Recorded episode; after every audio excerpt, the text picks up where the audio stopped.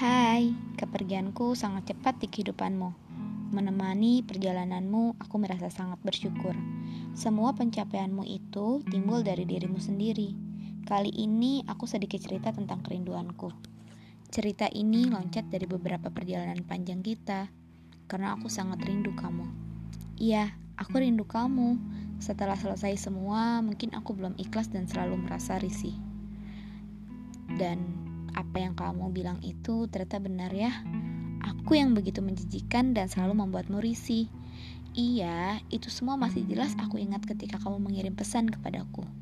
Tahun berlalu, aku harus membuktikan kalau aku bisa bahagia dengan caraku sendiri. Penghujung tahun banyak sekali doa yang tertuang. Salah satunya aku harus bangkit dan berusaha lebih baik. Di awal tahun, aku berniat untuk pergi dari rumah Ya, itu karena kamu. Aku harus berusaha melupakanmu dan mengganti kehidupanku yang baru. Walau harus mengorbankan keluarga dan teman-temanku, aku sangat rindu sama mereka. Tapi aku juga harus berusaha lebih baik lagi. Aku yang selalu mengingatmu. Tiap saat aku susah untuk melupakanmu. Namun, kali ini aku merasa bahagia ketika aku cukup merindukanmu sendiri.